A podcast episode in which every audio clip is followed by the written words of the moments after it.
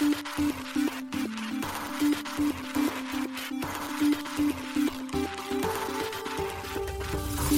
しい経済ニュース。この番組では現当社のメディア新しい経済がブロックチェーン仮想通貨フィンテックに関する日々のニュース解説を平日毎日音声コンテンツでお届けしています。そして新しい経済ではブロックチェーン仮想通貨に関するニュース解説記事やインタビュー記事学習記事などのたくさんのコンテンツを掲載しております。ぜひ新しいひらがな経済漢字で検索してメディアもチェックしてください。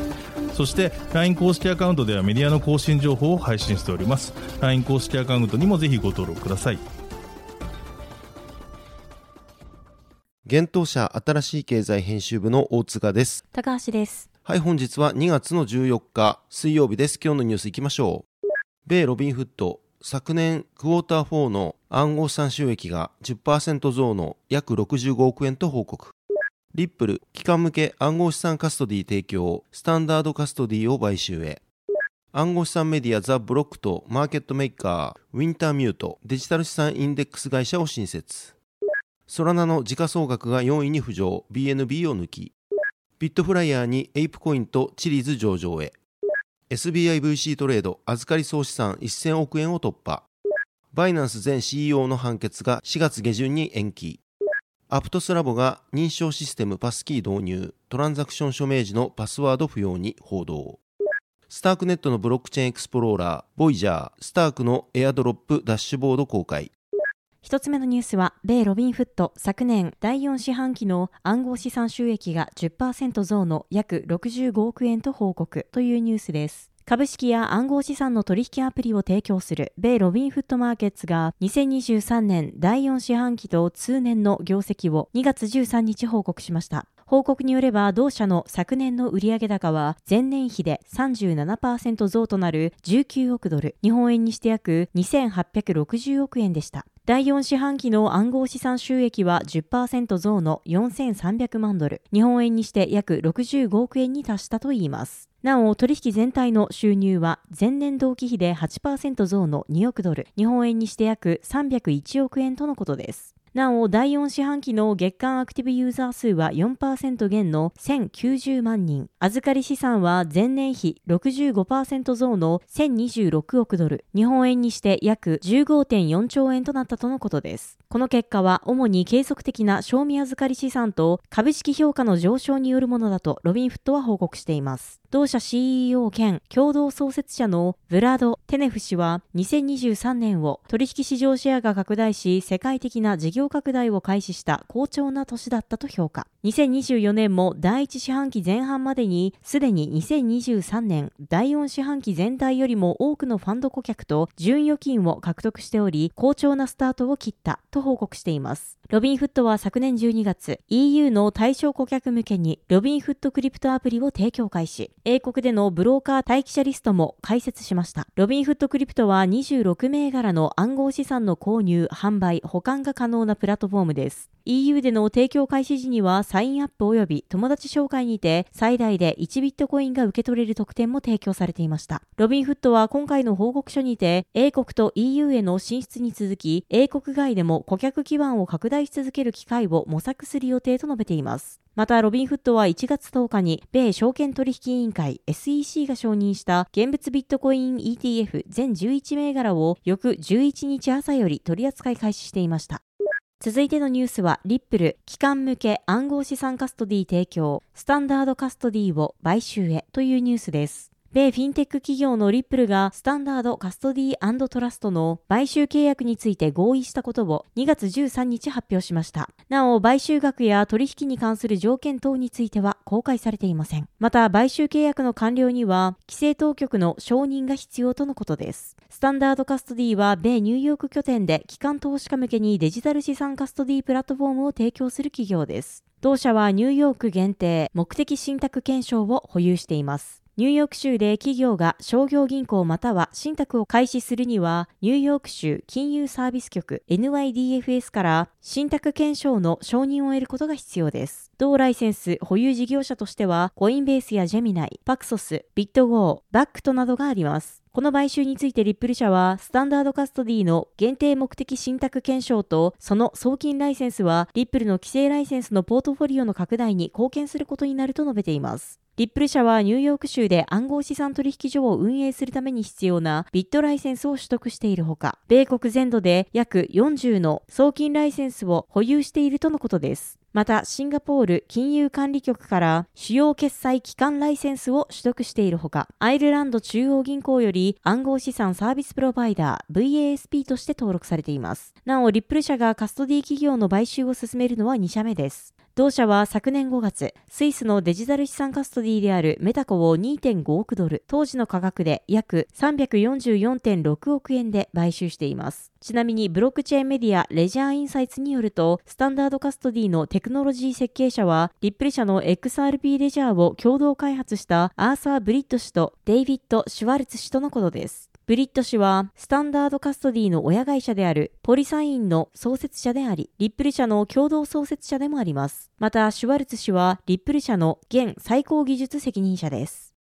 続いてのニュースは暗号資産メディアザ・ブロックとマーケットメーカーウィンターミュートデジタル資産インデックス会社を新設というニュースです。暗号資産マーケットメーカーのウィンターミュートと米大手暗号資産専門メディアザ・ブロックが共同で新会社を立ち上げたと2月12日発表しました。オランダで設立された新会社 GMCI はインデックスプロバイダーとして運営されていくとのことです。同社 CEO には大手マーケットメーカーのオプティバーで15年以上の経験を積んだマールテン・ボットマン氏が就任し、取引役会にはザ・ブロックの CEO であるラリー・サーマック氏とウィンターミュートの CEO であるエフゲニー・ゲイボイ氏が名を連ねます。同社ではインデックス商品 GMCI30 インデックスを提供し、時価総額上位30の暗号資産の価格パフォーマンスをトラッキングするといいます。なお、同商品は上位資産のウェイトをインデックス総額の最大25%とする構造になっているとのことです。同インデックスに採用されるための基準は、選ばれた8つの中央取引所のうち少なくとも1つに上場され、選ばれた3つのカストディアンのうち少なくとも1つによってサポートされている必要があるといいます。さらにその資産の包括的な時価総額データが入手可能であることも必須条件の一つです。同商品は暗号資産及び伝統的金融の投資家に対し、リターンより広範な市場パフォーマンス、リスク管理を評価するためのクラス最高のベンチマークを提供すると同社は述べています。なお、GMCI は今後、GMCI30 インデックス以外にもデジタル資産に特化した業種別指数を提供し、幅広い金融商品や投資戦略をサポートする予定とのことです。。GMCI の立ち上げは、現物ビットコイン ETF の導入など、暗号資産関連の金融商品への関心の高まりに対応するものだといいます。このような需要と暗号資産インデックスが普及していない現状のギャップを埋めることが GMCI の目的とのことです。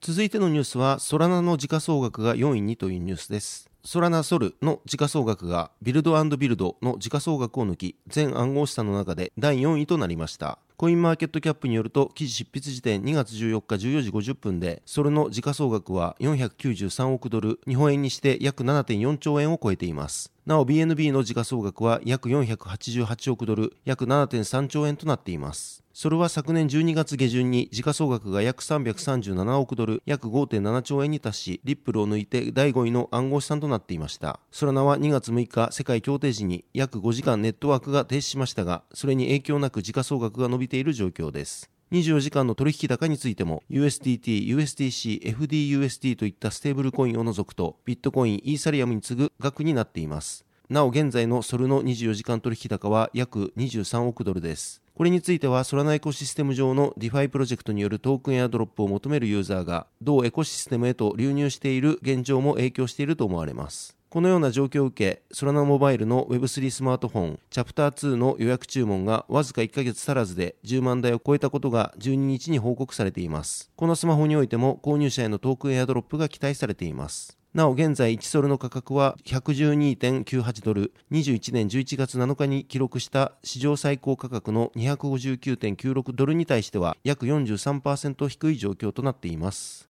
続いてのニュースはビットフライヤーにエイプチリーズ上場へというニュースです。国内暗号資産取引所ビットフライヤーがエイプコイン及びチリーズの2銘柄の暗号資産の新規取扱い予定を2月13日に発表しました。取扱い開始予定日は2月15日ということです。なおビットフライヤーでは同2銘柄を販売所サービスにて取り扱うということです。ちなみにビットフライヤーでは今月5日にアクシーインフィニティ、ディセントラランド、イミュータブルの3銘柄の取り扱いを開始したばかりでした。ビットフライヤーは今後も積極的に新規暗号資産の取り扱いを増やしていくことで、お客様の投資の選択肢及び Web3 への参画の機会を増やしていくことに努めてまいりますとリリースにて述べています。エイプ及びチリーズが予定通りビットフライヤーに上場すれば、同取引所での暗号資産取扱い数は合計27銘柄となります。ちなみに国内暗号資産取引所においてエイプが上場するのは5例目です。現在はビットバンク、DMM ビットコイン、バイナンスジャパン、コインチェックがエイプを取り扱っています。また、チリーズについては国内6例目。現在はビットバンク、GMO コイン、DMM ビットコイン、バイナンスジャパン、コインチェックがチリーズを取り扱っています。続いてのニュースは SBIVC トレードの預かり総資産が1000億円にというニュースです。国内暗号資産取引所 SBIVC トレードがユーザーからの預かり総資産が1000億円を突破したことを2月13日に発表しました。同取引所はこのことについて当社の取り組みがお客様のご支持を得られた結果と考えていると述べています。SBIVC トレードは昨年後半より国内で未だ例にない取り組みを進めています。その取り組みは国内の暗号資産業界では注目を集めている印象です。その取り組みの一つとして、同取引所では2024年前半に米ドルステーブルコイン USDC の取り扱いを目指しています。USDC が上場すれば国内で初の事例となります。国内においてステーブルコインは2023年6月1日に施行された改正資金決済法によって電子決済手段等として規制の対象になっています。日本国内でステーブルコインを生りわいとして取り扱うためには、改正資金決済法で新設された電子決済手段等取引業のライセンスを仲介者が取得することが前提であり、現状では同法に該当するステーブルコインは国内において流通していません。SBIVC トレードは電子決済手段等取引業の登録を行った上、USDC の取り扱いを始めるということです。また SBIVC トレードは年内にトラベルルールソリューションシグナハブに加えてトラストの導入を計画しています。現在ユーザーは異なるトラベルルール対応ソリューションを利用する取引所へ暗号資産を移したい場合、一度メタマスクなどの Web3 ウォレットを介して送金を行う必要があります。SBIVC トレードはトラベルルールソリューション追加導入により SBIVC トレードはトラストを導入する国内取引所との暗号資産相互送金が可能になります。また SBIVC トレードはステーキングサービスにおいても国内最多の10種類の対象銘柄を取り扱っています。続いてのニュースは、バイナンス前 CEO の判決が4月下旬に延期というニュースです。大手暗号資産取引所のバイナンスの前 CEO であるチャンポンジャオ CZ 氏の刑事裁判の判決が延期となるようです。各社が2月12日報じています。CNBC によると CZ 氏の米国のアンチマネーロンダリング法違反に対する判決を4月30日まで延期する旨をシアトル連邦地裁が2月12日通知したといいます。なお、CZ 氏への判決は当初2月23日に下される予定でした。また CZ 氏は連邦ガイドラインでは最高18ヶ月の懲役刑を課される可能性がありますが、検察当局はより厳しい量刑を求刑することを検討していると報じられています。なお、CZ 氏の弁護士であるウィリアム・バルク氏は延期についてのコメントを控えているといいます。CZ 氏は昨年11月、バイナンスが効果的なマネーロンダリング防止プログラムを保てない原因を故意に作ったとして有罪を認めた後、同年11月23日にバイナンスの CEO を辞任。また CZ 氏は同月29日、バイナンス US の会長職も退いています。バイナンスは司法取引の一環として43億ドル、当時の価格で日本円にして約6417億円以上を支払うことに合意。CZ 氏は米商品先物取引委員会 CFTC に1億5000万ドル、日本円にして当時の価格で約223.8億円の違約金を支払うことに合意していました。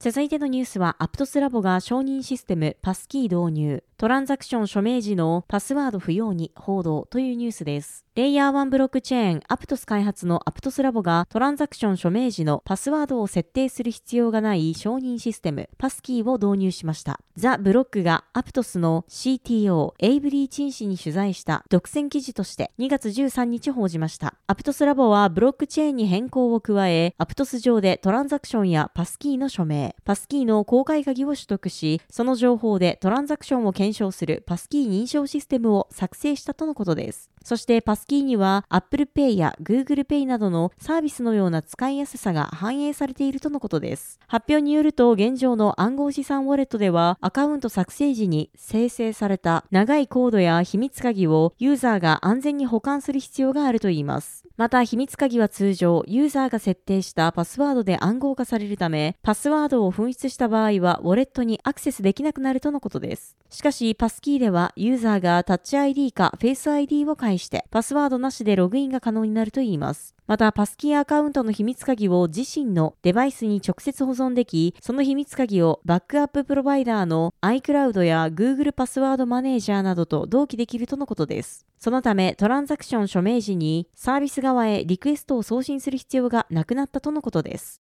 続いてのニュースは、スタークのエアドロップダッシュボード公開というニュースです。スタークネットのブロックチェーンエクスプローラーボイジャーが、スタークネットのガバナンストークン STRK スタークのエアドロップダッシュボードの公開予定を2月10日に発表しました。このエアドロップダッシュボードは近日公開となっており、ダッシュボードの詳細な日時や内容について現時点では発表されていません。スタークネットは ZK ロールアップを活用したイーサリアムのレイヤー2スケーリングソリューションです。暗号証明技術 ZK スタークを開発したスタークウェアによって開発され、現在ではスタークネット財団によって運営されています。なお ZK ロールアップとは暗号技術を利用した証明技術、ゼロ知識証明活用のロールアップのことです。ロールアップとは元となるブロックチェーンのセキュリティなどを活用しながらガス代やネットワークの混雑解消を図るスケーリングソリューションです。スタークネットは今年2024年後半にガバナンストークンスタークをローンチし18億スタークをユーザーに対して配布する予定を発表しています。18億スタークの割り当ての内訳としては9億スタークが規定委員会へ残りの9億スタークがユーザーへの払い戻しに割り当てられるということです。また、スタークネット上のディファイ活動に対して初期供給となる5000万スタークが割り当てられたということです。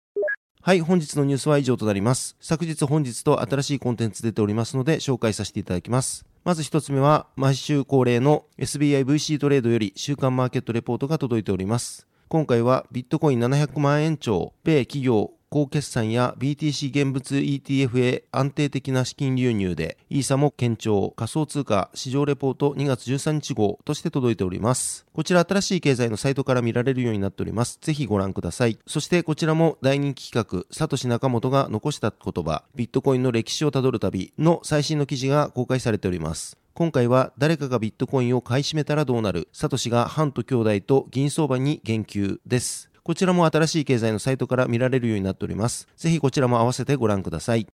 はい、このように私たち、新しい経済編集部では、ブロックチェーン、暗号資産に関するニュースを平日毎日ラジオで配信をしております。本日ご紹介したニュースはすべてサイトの方に上がっております。ぜひサイトの方も見に来てください。新しいひらがな、経済漢字で検索して見に来ていただければと思います。それでは本日はありがとうございました。ありがとうございました。